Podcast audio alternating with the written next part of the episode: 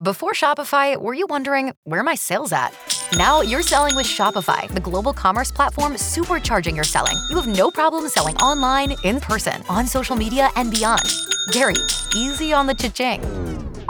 oh, sorry, but my Shopify sales are through the roof. Start selling with Shopify today and discover how millions of businesses around the world use Shopify to ignite their selling. Sign up for a $1 per month trial period at shopify.com slash listen. Shopify.com slash listen. Totally love that. I mean, it's like, just like you said, it's like the underdog winning, and that just makes everybody feel great. You know, one of the favorite ones I loved, you know, later James Bond that you had fought James Bond, you know, Timothy Dalton, you know, as a as the prince, and uh, that was an amazing fight. You know, with the tilting, you know, little platter that you guys were on, yeah. and you know, what was that scene like doing that? I mean, how did they do that? It looks like it was real, but I mean, you're just standing in a green screen Celebrity interviews live from the grotto with Greg Hanna. Greg, what's going on, man? How are you? I am beside myself with excitement because we're going to talk to one of my absolute favorite actors ever, Flash Gordon. Absolutely. So again, Sam Jones, Flash Gordon. Sam, when we talked the last time, welcome to the show. When we talked the last time, you know what blew me away it was uh, ultimately how of a humble man you are. But really, I wish I could have had about 52 stories of watching Flash Gordon because I literally watched it maybe 20 or 25 times the movie. And there's not many movies in my life that I watched that many times. Why do you think so many people watch your movie over and over again? Well, first of all, guys, thank you for having me. Well, I think the question is yes, it's a great point. It's why is Flash Gordon still relevant? I mean, we, we filmed this 40, what is it, 43 years ago, came out 42 years ago. I think he's relevant, uh, uh, relevant because he's just a guy. So the world, every every uh, man, woman, and child, they'll look at this character, Flash Gordon, and go, "Wait a minute!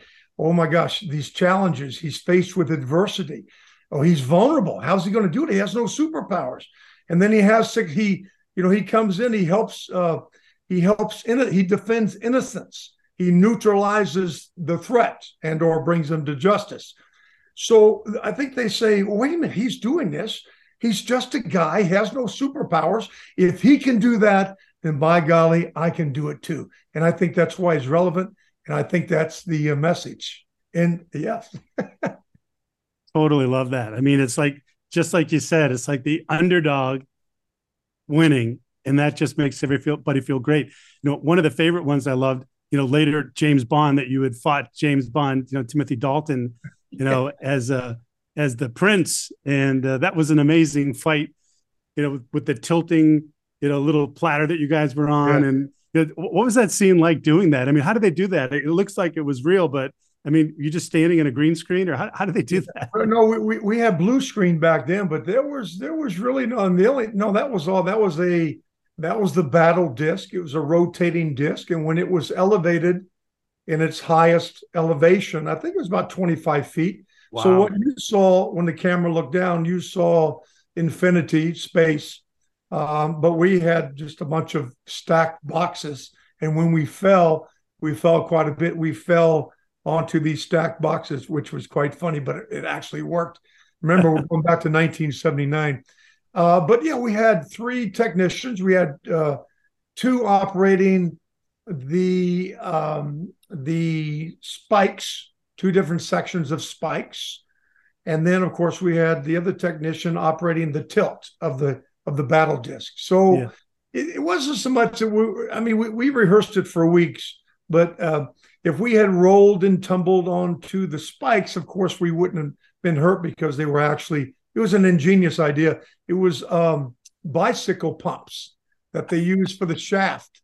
Yeah. You know, hollow bicycle pumps, uh, this metal, and the, the tips of the spikes were a hard rubber. So if we had rolled on it, then we'd have to stop production and repair it. So, yeah. but Timothy was great. You know, James Bond. He wasn't James Bond then, of course. Nope. But we, we, we had that great chemistry and camaraderie and conflict of you know being representing um, England and he and then of course me representing America. So so we brought uh, a lot of that history, good history into it, and uh, just had a lot of fun. That was great. It de- definitely does. And I said I have so many favorite scenes of the movie, but what about for the time you shot it and how Greg and I love it so much? You said the ordinary that you did it, you were able to do it, uh, Sam, just out of nowhere, meaning that you were just a guy. I think that's one reason, but I also think that science fiction at that time and just the different things and how you were able to save the world and how you had so many challenges to try to save that world, right? There's so many, you just did it. Kind of like how we had to get on Zoom right now. There was complications, but you saved it. You saved yourself. That's the character, Flash Gordon. And I think that he is the only superhero I've ever, I guess, have dealt with that – really had no superpowers and yet could be able to save the world. Eh, the athlete, the football star, and how he thought he could conquer everything and he had to figure everything out and had to ask for other people's help. It wasn't just, and that's the other part of a being a leader. Leadership is what Flash Gordon is as well, how he was able to become a leader to save the world. Yeah.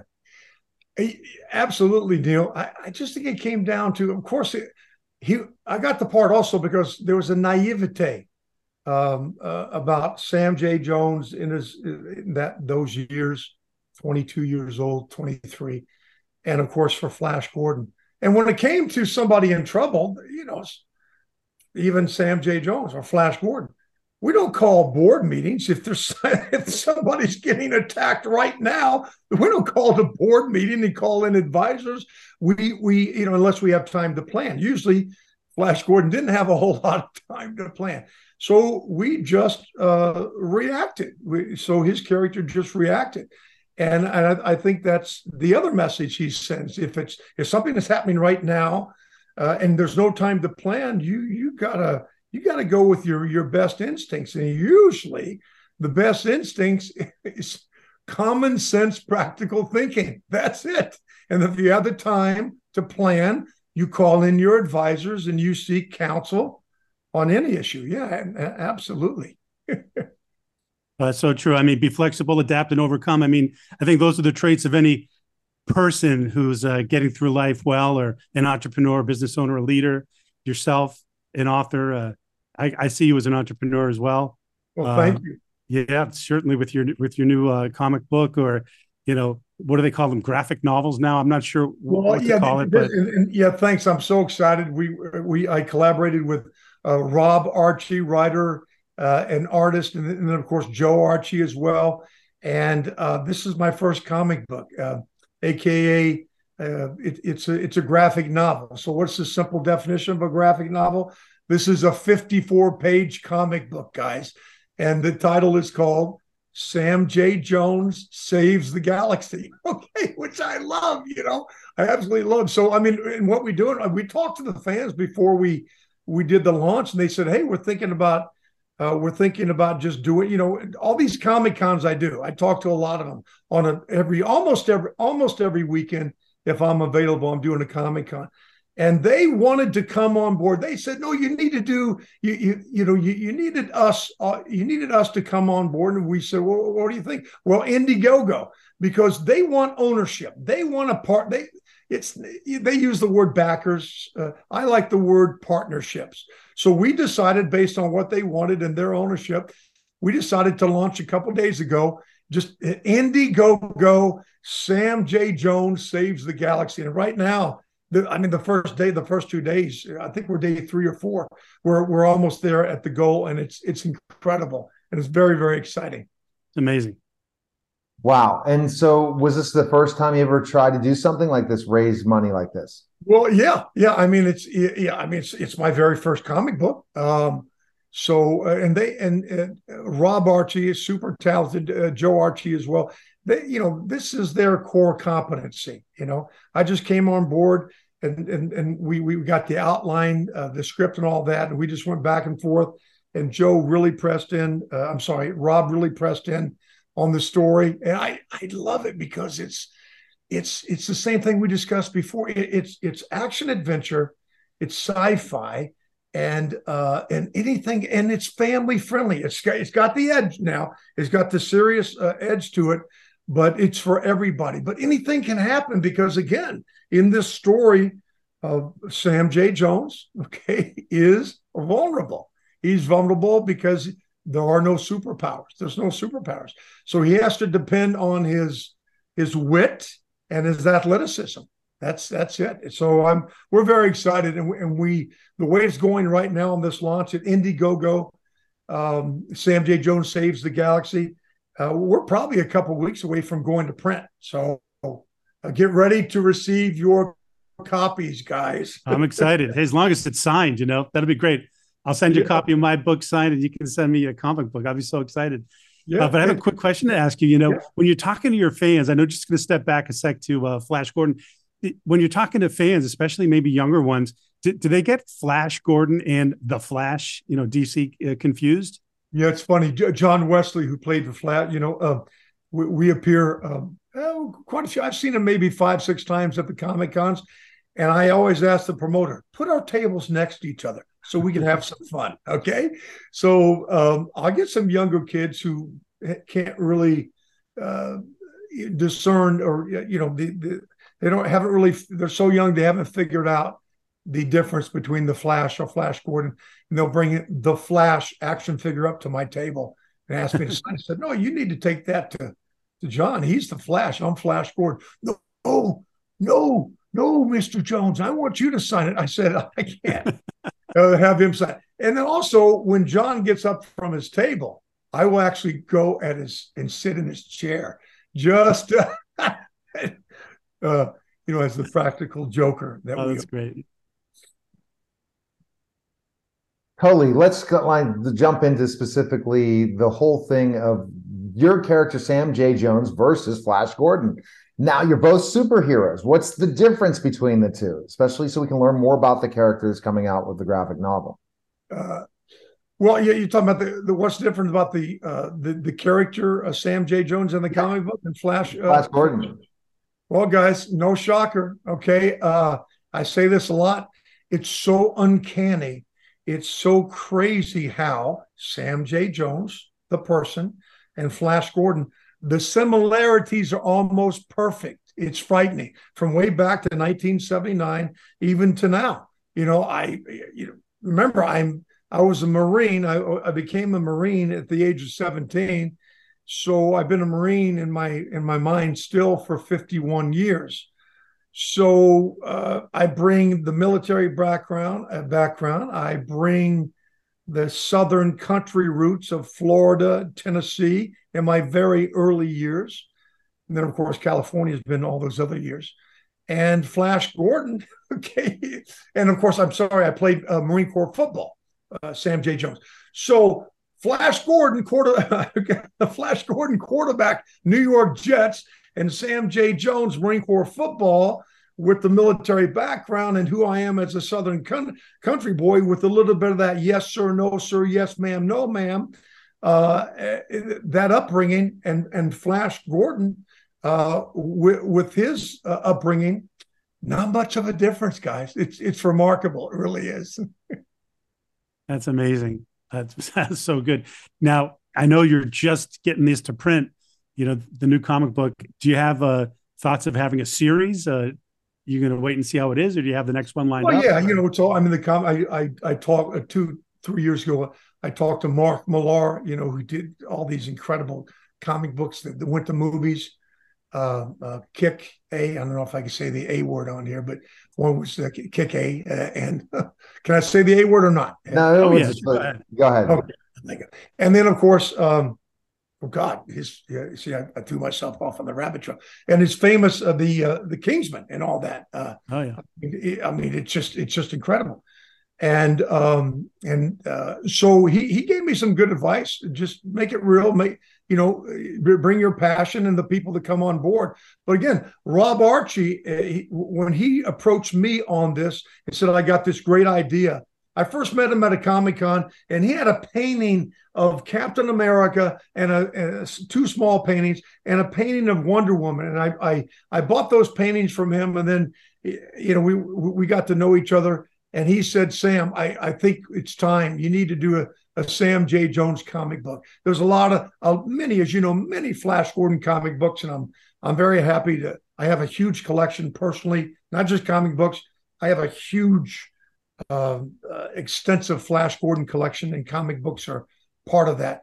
But when he said the Sam J. Jones, um, yeah, I and, and then then when he then when we came up with the title, it was his idea, and I said, "Wow, uh, Sam J. Jones saves the galaxy." I thought, well, yeah, yeah, I mean that's yeah, it's it it it's appropriate. It's just it, it's a, again, it's a great story in the comic book.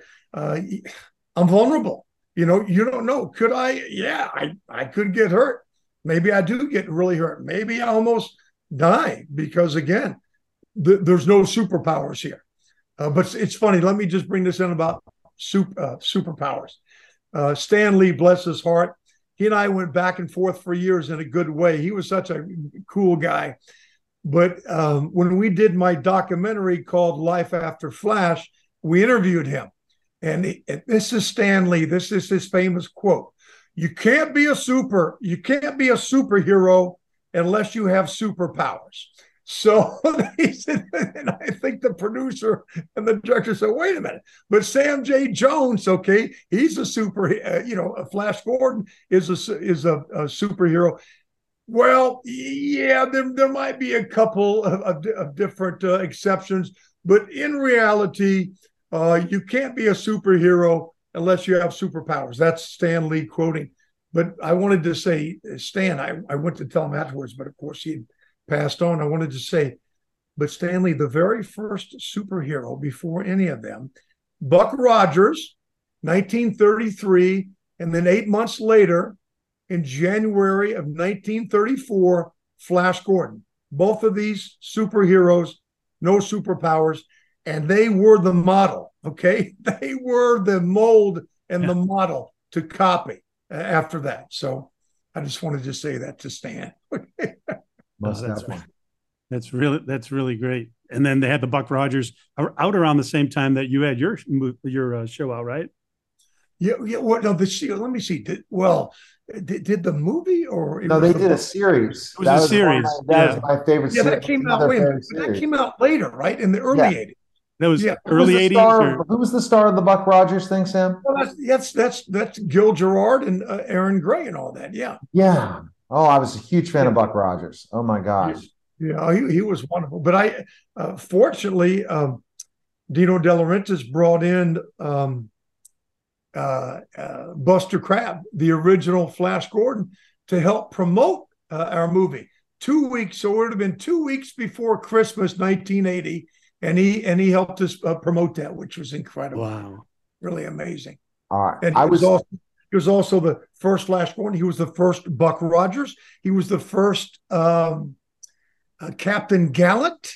He was the first uh, gold medalist. Uh, well, he was the first uh, swimmer and medalist, and that, that's Buster Crabbe. Okay. Wow.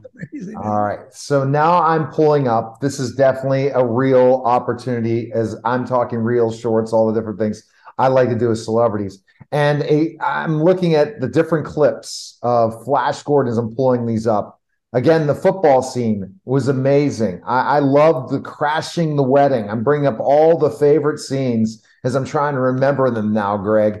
Then there's the uh, to the death. That was another amazing scene. I'm just googling right now, yeah. and the deadly ritual. Let's go to the deadly ritual. Oh my gosh, Sam, that one freaked me out. Greg, I don't know if you, and I'm sure Sam can tell us the story again, and you'll remember exactly.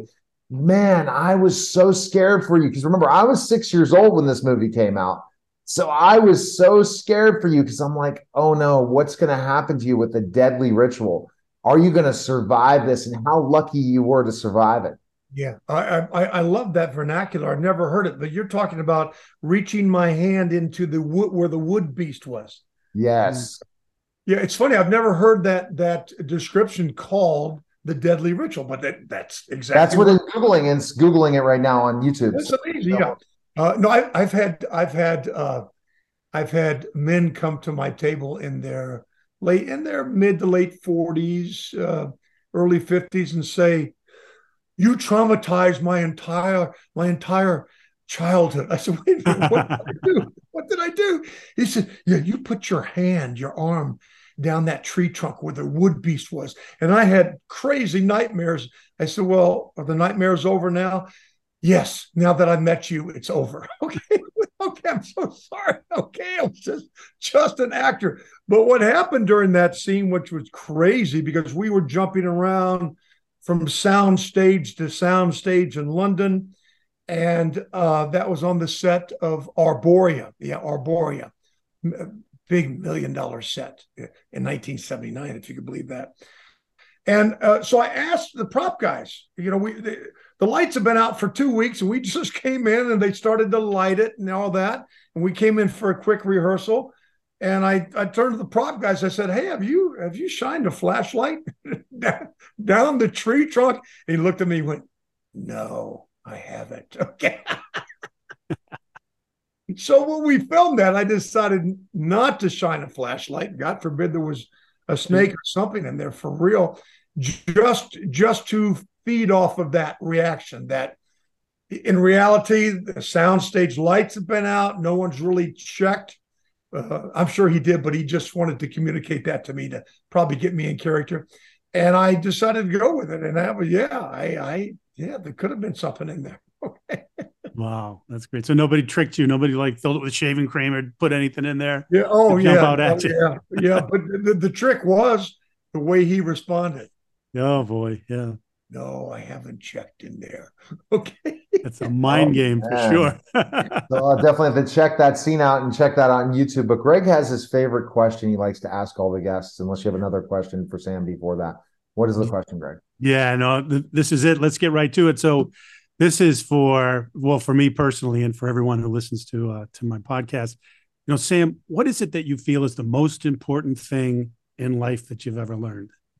Oh, God, it, it, bringing down to one, just you know, Max von Sydow, people before him, people that that I trusted my life when I was young, uh, said, uh, really be, uh, you need to be an excellent listener in life. And it took me um, yeah it took me uh, it took me a lot of years. I've, I've, been married to ramona for 31 years. So with her i probably became an excellent listener probably uh, three years ago okay you know i'm a work in progress but yeah j- just be an excellent listener and we have to add this last couple of years of covid you know we're human beings. We're not designed for isolation. We are designed for community. We're having community here. Yeah, it's over. It's over the the, the you know the the Zoom, the video, and all that.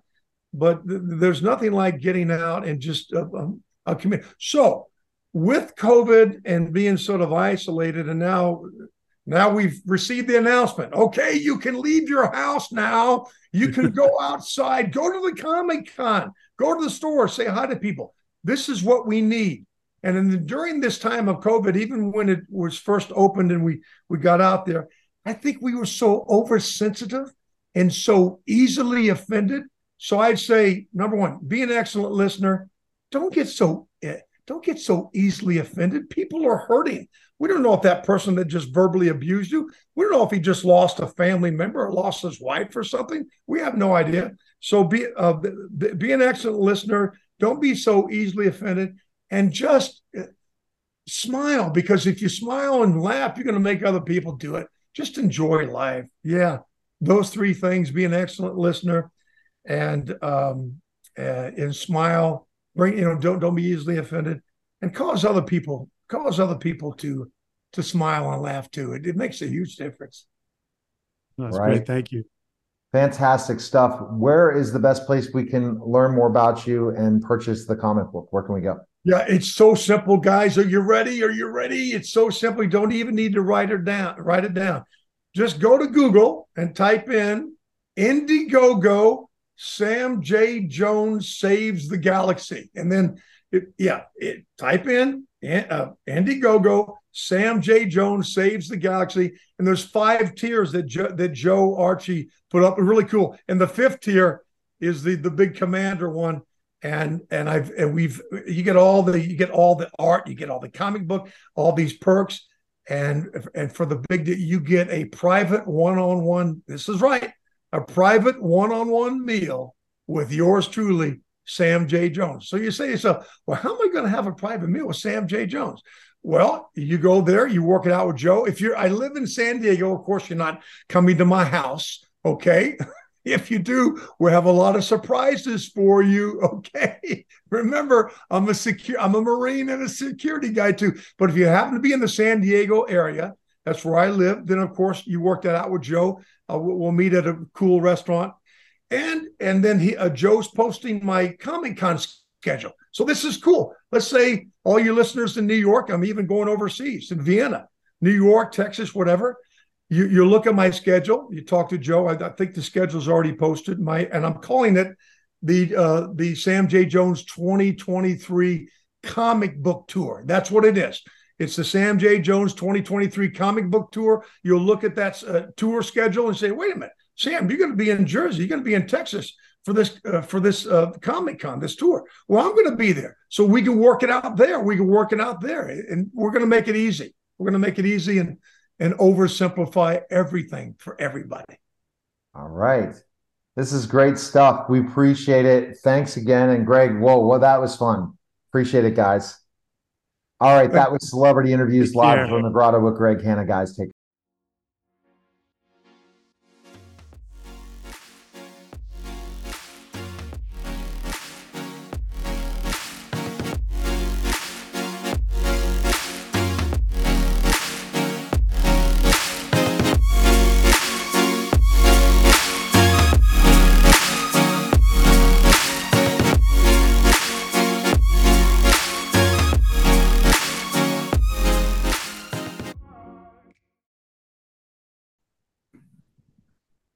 We're back to Neil Haley Show and also the Media Giant Effect. I'm first excited to welcome my co-host Damon Cowboy three four seven Harper. Damon, how are you? And I know you're excited about our guests. You're going to introduce them because when you talk about music, you're a man, fan of music and all these different things, and it's really intriguing what these guys are doing.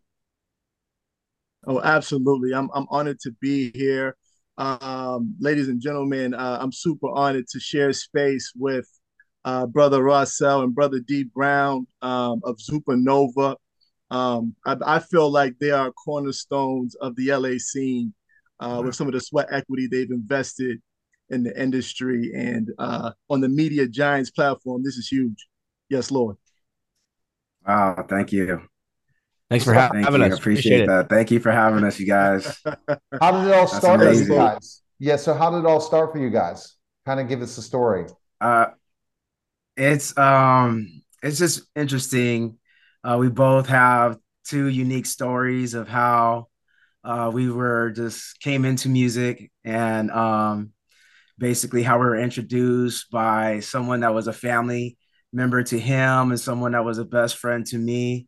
And the moment we were put together, that supernova just happened. And so, um, you know, it's uh, a, a long um, story that probably could take the whole show, but to to uh, to break it down in short terms, um, you know, we just kind of uh, connected through a mutual uh, friend of ours or family member to Davey, and he saw he saw he recognized the talent, and he brought us to to together basically in some way.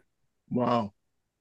Yeah so you know sometimes it's just that that story about um uh that friend that that's always saying oh you got to meet that that my cousin. You got to meet my cousin. You always have that friend that's always trying to pair you with somebody. You got to meet my cousin. And it's just weeks and months go by and finally that opportunity happened where we're in a studio session. It's like remember that cousin you were telling me about?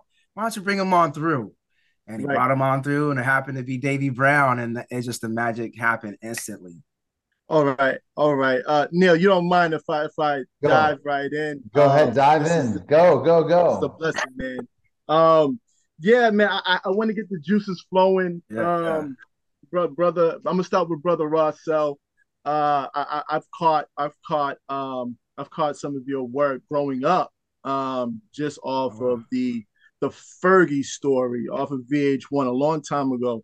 But wow. there's this there's this dynamic I have to ask, like, you know, having having the the hits that you guys have, um, you know, allowing yourselves to be in top 40 right now. You got one that's, you know, 38, you got one that's 41 on um the iHeartMedia.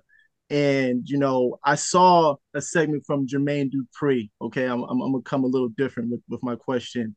And he said how he ran into Babyface um, a long time ago, and because uh, I think he had a hit from Kris Kross, and uh, Babyface said, "Man, um, you know, he basically belittled J- Jermaine Dupri's sweat equity in the, in the track, but he made Jermaine Dupri feel like he did nothing."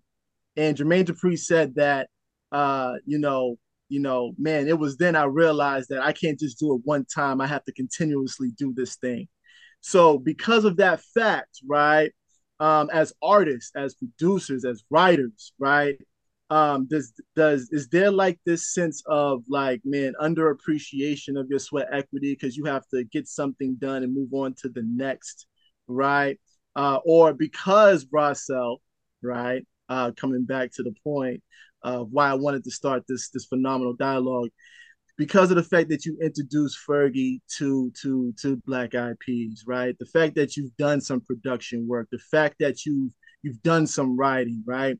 Is there this sense of like being present? There's this sense of like being more rooted in gratitude, right? Because you had kind of like a different introduction into the music game. Yes, Lord. wow. Um, you know, it's it's uh it's that's a good question right there. um it's kind of like being fortunate to see your own friends uh deal with the kind of ups and downs and the challenges that they went through in the industry. Right. And so um you know it was tough for them. You, you know people just saw them blow up and the glitz and glamour, but there was more to their story that a lot of people don't realize. They had to fight and they had issues with the label, they had issues with themselves all that kind of stuff to get to where they are. And but the thing is, I think that we all kind of were, um, as a group of us, we're always inspired to. There's that a, a certain thing I think in, especially with hip hop, where there's a, a like a, a competitiveness, and so we would always try to impress each other and outdo each other, and right. so that kind of um, thing, I think you kind of as a habit that that um that makes you keep on going. Where it's like we're all about that ambition and all about trying to grow and progress and and see what we can do creatively and do things that we haven't done before, especially. And so uh, with music, it's been able to uh, me and Davey, we strive to continue to do things that we just haven't done before, and uh, whether it's musically, creatively, or traveling, going to a different place that we haven't been before, or um, just just you know i think to to not get bored to know and just that this has just been uh in our soul just to do music whether whether um you know i don't know it's just something that we just don't stop. It's just in us it's that ambition.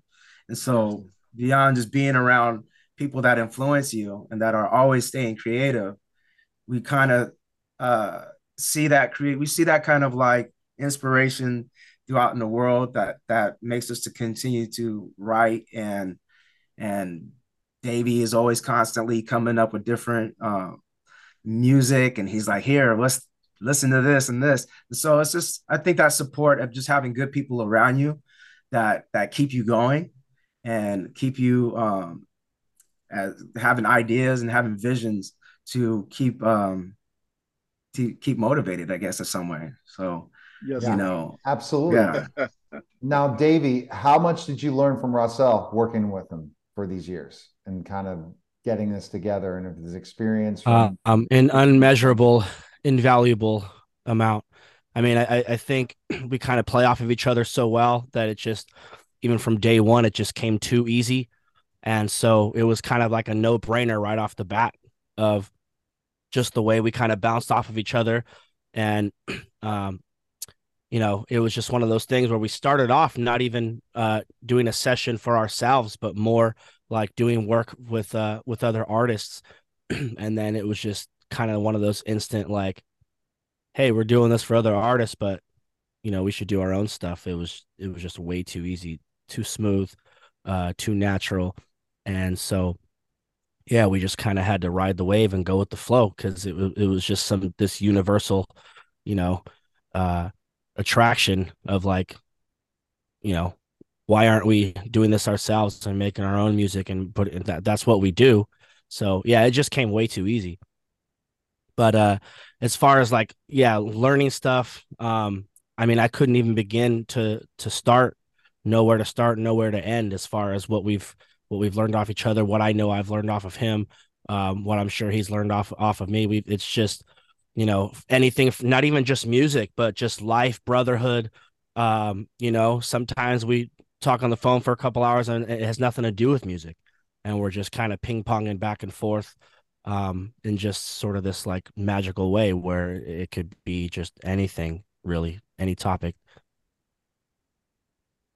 Yeah, yeah I, I think you learn to have um, uh, a brotherhood in a sense with this, and it's something just beyond music because um, you know you become almost like an extended extended family in a sense, and so I have that with uh, all all of a lot of the people I've worked with in the industry, where it's just um, you know I think that having that brotherhood, having that connection, that bond, also um, brings it to another level of uh, keeping things going and keeping things consistent. Um, uh, brother, brother, brother Brown and, and Rossell, uh, shout out to you guys uh, for sticking together for so long um, from the precipice of just being classmates. That this thing about harmony, I keep hearing. Um, what is it about both of you guys' individual stories that allows you guys to be respectful about the aspects of harmony as you guys, you know, grow together and create together. Uh, because you know you guys done some some phenomenal work, and I got two more questions to ask after this. But I, I would like to get you guys' mindset on just that and how important that is. You know, between the both of you doing such, you know, profound work together. I think for me, uh, just first and foremost, like so my dad was a multi instrumentalist. Uh, my older brother is a multi instrumentalist, so I kind of grew up in a house where instead of there being toys around, it was the toys were our musical instruments, and so my dad always had like pro musicians coming in from different genres to jam. My brother had his friends coming into jam, and so it was just kind of like the local jam house in Southern California. and so, with that being said, I kind of grew up in the mindset of just always like in jam mode, which really is about harmonizing with your brothers and and and collabing. And so for me, it was just like a, a like a natural thing where you're just supposed to listen because these these are guys you're not coming in with sheet music. Like I've done the sheet music thing. I've played in like jazz orchestras, Latin jazz orchestras, that type of stuff. But as a kid growing up, it wasn't about sheet music. It was about listening and having that like musical conversation with each other. So I'm hearing this person, I'm hearing what can I do to to contribute? What can I do to to to make that uh sound better? And then what can I do and hopefully whatever I do then they bounce off of that. And so it's just basically this musical conversation where my whole life has been trying to trying to harmonize uh, with mm. people around me. And so for me, going back to the natural thing, it, it just it was just this innate thing inside of me where uh by the time I got old enough to have like my own bands, my own groups and and play with people, um, including Rossell, it was it was just kind of like what I do just as a as an improv musician, just kind of jamming back and forth. I'm always looking for that that harmony. Right. Right. Yeah. Right. Yeah, I right. think um I, I would say uh, having that experience of um, being in the studio with will.i.am and those guys, and and uh, him opening the door for us to have our input on ideas on songs and just different things like that. Really flex that muscle, and he does such a, a, a wide re, uh, a range of different um, genres. Um, it, it just kind of uh, helped for me being in that room and in that experience to also um, be able to be flexible on what what you write and how you approach songs creatively and you know you have sometimes, at least for me, I've learned to be able to to be able to write where I'm in in my shoes, but at the same time to be able to write uh, in a perspective out of my shoes. Yes. And so, um, you know, and then also being in a health a healthy competitive environment where everybody's invited to kind of see who could bring the best idea or the best verse and stuff like that. And it's like um, one of the things that me and Davey always say is that heat and pressure creates diamonds. So it's just like during those times where you're getting that heat and that pressure, that that that's where great stuff is usually uh, born. You know, that's where the diamond is formed right there. Right. So um, working with them prepared me to be able to work with such a talented individual like Davey and for us to really create that Zupanova sound because so, it's different from a lot of other sounds out there. And you know, you have to really be confident on what you're working on and knowing that it that it has a place and that it could fit in the months of uh, what's happening right now, in a sense. So, Russell, where do you see this going? The, the group. Where do you see you guys? What are, what are your goals and stuff that you want to accomplish? Um, we have really big goals actually because with you know obviously being around guys like uh, Black Eyed Peas and stuff like that, you can see how they've become such a global success. So that's just inspiration for us to also build our. We're in the process of building our Zupa world in a sense, mm-hmm. and so uh, Zupanova is just one part of the Zupa world that we're bringing to the table. So we're we're getting we're we're going to be uh, doing events. We're going to be doing um, fashion, and um, you know also getting involved with more nonprofits and things like that. But we're pretty much building a, a Zupa world around uh, Zupanova. Yeah, anything from uh, like setting up our own uh, 501c3 um, known as the Zupa Foundation. You heard it here first, and uh, and, and because we've been we've been um, kind of collabing with uh, with other nonprofits for for years now.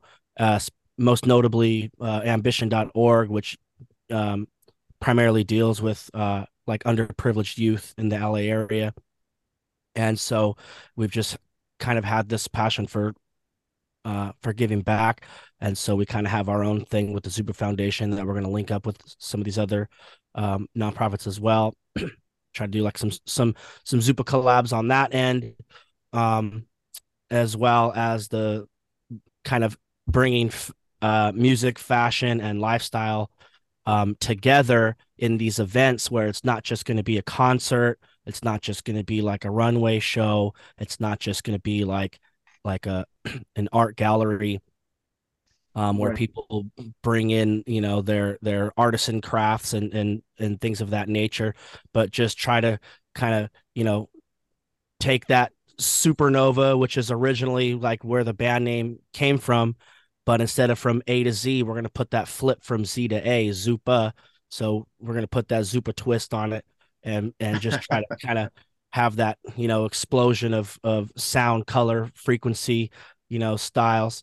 And uh and, and so we want to make it um less of a concert and and less of a of a runway show and less of uh an art gallery and and things of that type and more of an experience mm-hmm. I, I have to as an entrepreneur um you know i i love how this thing go when you when you build connections and you try to create right you right. know the nfl the NFL was a, a 501c6 up until 2015.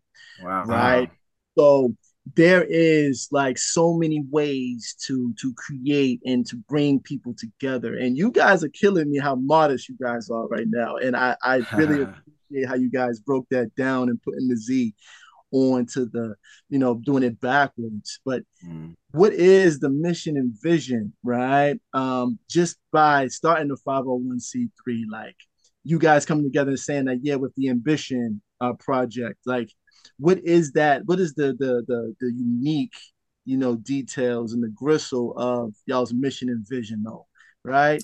Right right now, uh, we're which we're really excited about is the next song we're getting into is called Zupa Love, and it's just all about spreading love, spreading more love to the world. And so uh, we're in the process right now of putting together a Zupa Love concert series. So the Zupa and a docu series, and so uh, it's going to be kind of like documenting the process of what we're going to be doing now and leading up to next year because we're in talks with um, the Commerce of Orange County to do uh, a Zupa Love Festival. Mm. So we're mm. going to be doing a Zupa Love concert series leading up to a Zupa Love Festival that will be doc- that will be um, pretty much documenting the process.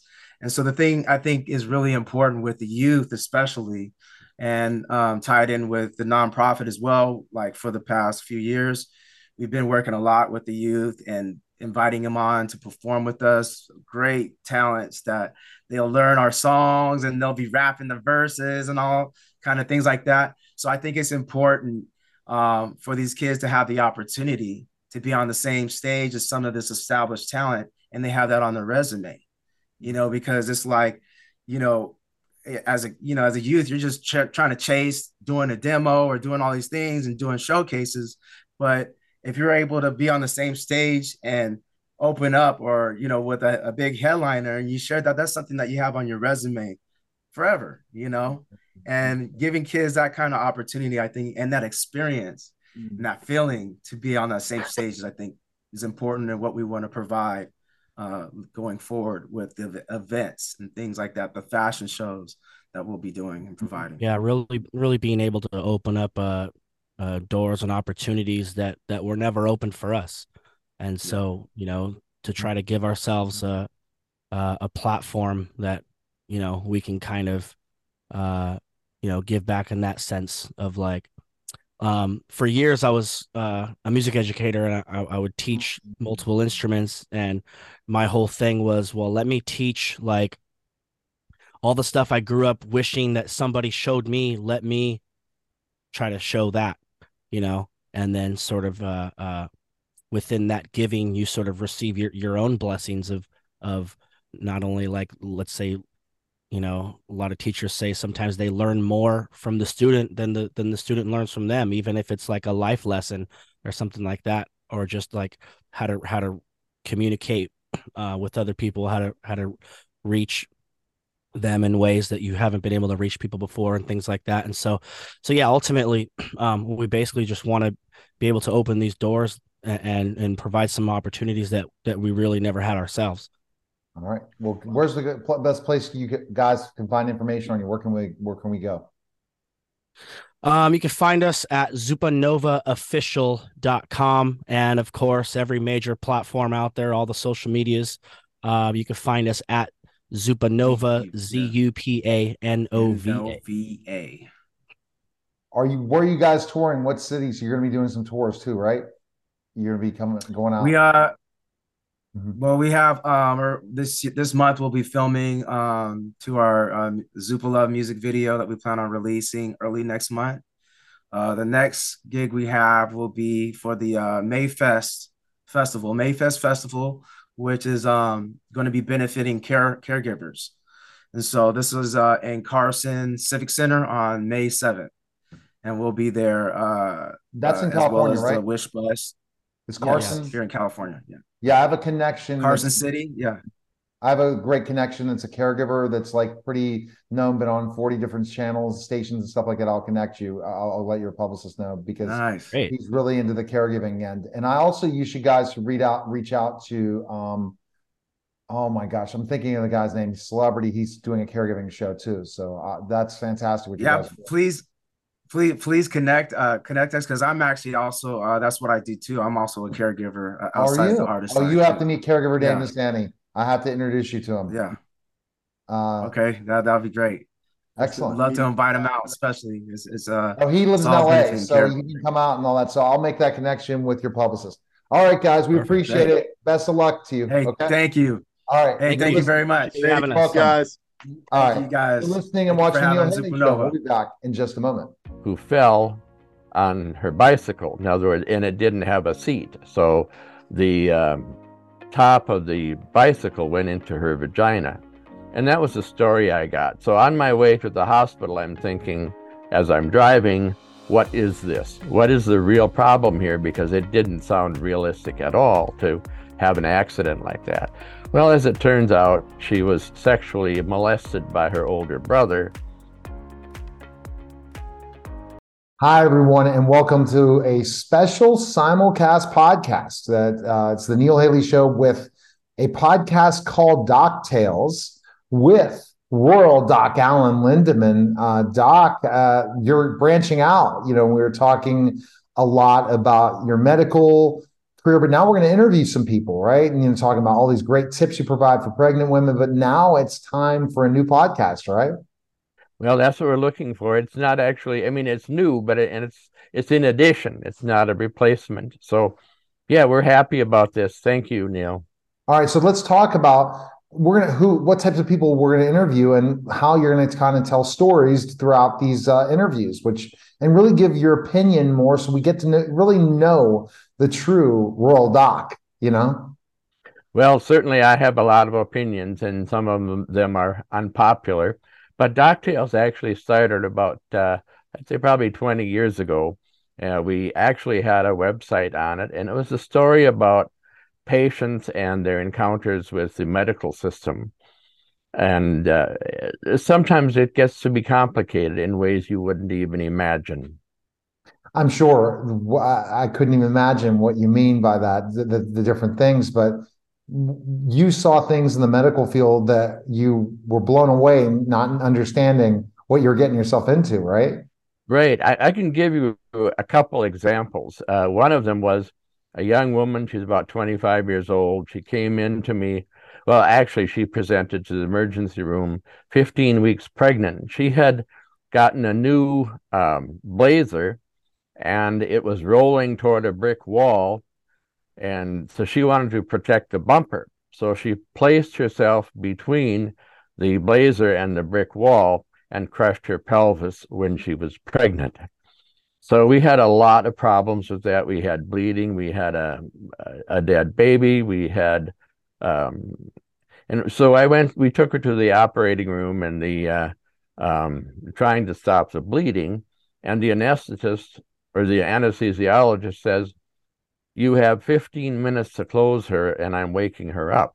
So we really couldn't complete our procedure and she was in the hospital over the weekend. I gave her seven units of blood and sent her off to uh, to St. Paul eventually, uh, which is where I had my residency. The nice thing is she lived, but it was uh, kind of a one thing after the next uh, that was a problem for her. Wow.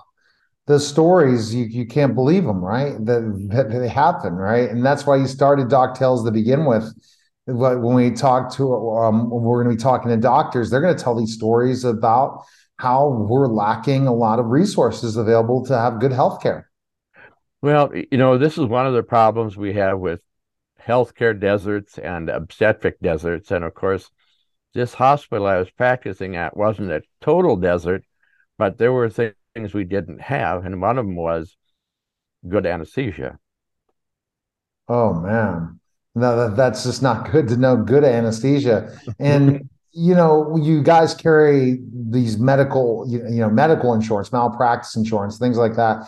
Are hospitals good at covering things up in ways to make sure that they can they don't end up getting sued? Well, every year this problem gets worse. You know, I talked to one of my nurses um, a few years ago. She said she they spent a lot of time in her training making sure that the nurses could lateralize responsibility or guilt. In other words, direct the guilt and the responsibility away from the hospital and onto the provider. That's just crazy. That's crazy stuff, uh, for sure. And uh, tell me one more, another story, because uh, again, I think that when people go to Doc Tales, the website's soon going to be up. People can check out some of these stories. Again, hopefully, we republish a lot of them. They'll be great. Well, thank you. Yes, I do have many more stories, but the one that comes to my mind now is a little bit tricky. This is, uh, I got a call uh, to the emergency room, and this was a different hospital. And the doctor calling me said, Oh, we have a young girl, a seven year old girl, who fell on her bicycle. In other words, and it didn't have a seat. So the um, top of the bicycle went into her vagina. And that was the story I got. So on my way to the hospital, I'm thinking as I'm driving, what is this? What is the real problem here? Because it didn't sound realistic at all to have an accident like that. Well, as it turns out, she was sexually molested by her older brother, and uh, the top of her vagina was broken. I had to do surgery on her to close that. And the biggest problem was that we had a hard time getting anybody to recognize that it was a problem. In other words, we had trouble getting social service involved. And then she went home, and unfortunately, she went back into that same situation. And I so I called the police. I said, "What kind of protection do I have I get for this man? What kind of protection do my children have?" Because he was calling my house on my children's phone. And they said the same protection that we have, which is nothing. So we were kind of afraid for a while what was going to happen. And about six months later, I got a phone call from him saying, You're right, Dr. Lindemann. I did that. Um, but in the meantime, the family had moved out of state. And of course, the uh, criminal part of this would only go as far as the border of the state. So um, the as it turned out, we got the young girl fixed up from a physiologic point of view, but I don't know what happened to her as far as a mental point of view, and I don't know what was ever done to her brother. So, yeah, you see things that you'd like not to see. Oh, absolutely, you do, and it's it's it's it's sad, isn't it? Really, what happens? Well, it's sad and it's scary, and it's an example of what sometimes doesn't work in healthcare. All right. Well, the best place people can find information now is at ruraldocallen.com and also safepregnancy.com and now doctales dot where is it doctales.com or yes it is. It's it's doctales.com neil. All right. Well we appreciate it. The inaugural podcast guests galore coming be ready and thanks again doc. Thanks a lot neil. All right that was the Rural doc allen uh doc tales podcast. Take care guys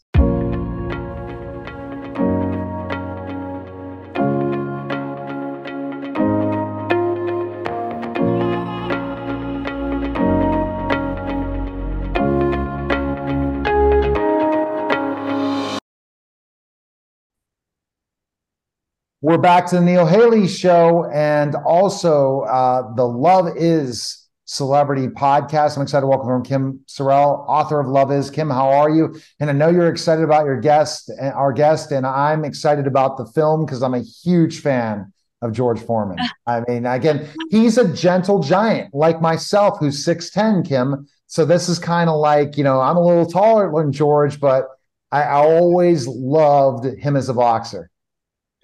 Yeah, right. What a classy guy, right? So, uh, with an interesting life. So, yes, Neil, I'm doing great. Good to see you. And I am very excited about our guest, George Tillman Jr., who is a wave maker, a groundbreaker. I am so impressed, George, with your resume, the things that you have done. You have uh, done some things to really pave the way for some incredible films uh, that are um, wonderful for the Black community, even though I hate to say they're films for the Black community, but some of the films you've done, certainly that's the, you've drawn so much traffic from that.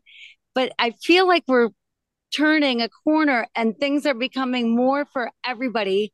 And you've done just some incredible things. This George Foreman, obviously, I mean, everybody's interested in George Foreman and his career. And that had to be an experience. But I'm so curious about you because here you are, this Chicago guy. I'm from Michigan, Midwestern, and uh, won some awards. You've just you've just done it. I'm just so impressed with everything that you've done, uh, the stories that you've portrayed. You know, just talking about real people and real lives and and making people feel like they're part of the story. So welcome, welcome, welcome to our show. Thank you. Thank you for having having me. I appreciate it. I'm glad to be here. Yeah. So this, what it what's been big for you? Like, I'm just curious. I mean, it, just because you've done so much and so much good, and uh, tearing down walls and the first of this and the first of that, which should have happened years ago, but you made it happen. And uh, what's what do you consider your biggest achievement? Like, what's made you just pursue, pursue, pursue? Well, you know, just from watching other, you know, like you were saying, I love telling stories that can really help entertain first, but then help other people. Like I remember when I was a kid, I saw Barry Levinson film Avalon, and Avalon was about his family as immigrants moving to America. I was so blown away, even though that family was about the Jewish immigrants. And I just felt like it was very inspiring for me to tell my story with soul food about my family after Sunday dinners, after coming from church, my grandmother doing all the cooking. And even though it was African American characters, it was fun and it was for everybody. So that's what I always wanted to do with tell stories uh, that can if you only have a 401k, you're not getting the most for retirement. Wait, what? Add a Robinhood IRA on top, then they'll boost it by 3%. You can do that? And if you transfer in any retirement account, you get 3% on top of that. Is there a limit to the match? No limit. Robinhood Gold gets you the biggest contribution match of any IRA on the market. Sign up for Robinhood Gold at Robinhood.com slash boost by April 30th. Subscription fees apply. Investing involves risk. 3% match requires gold for one year from first match. Must keep IRA for five years. Match on transfers subject to additional terms and conditions. Robinhood Financial LLC member SIPC.